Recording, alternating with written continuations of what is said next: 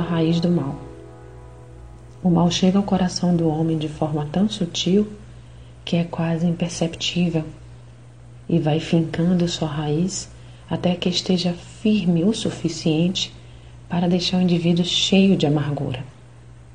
Mas o que fazer para não permitir que o mal chegue ao seu coração e cause tamanho estrago? Esteja vigilante.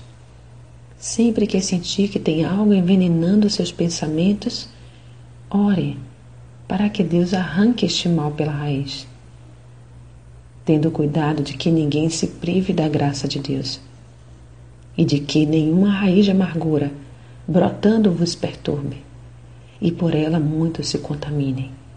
Hebreus 12, 15. Portanto, não menospreze a semente do mal que começa a ser plantada em seu pensamento, pois esta logo se espalhará até chegar ao seu coração e firmar raízes. Mas dê a devida importância ao que está sentindo e trate logo a causa, para que mais tarde você não sofra as consequências de sentimentos não tratados e desprezados. Não se deixe contaminar pelo mal mas seja você mesmo o reflexo do amor de Deus.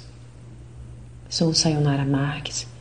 Minha página no Facebook é Despertar Espiritual Diário. Fique na paz de Deus.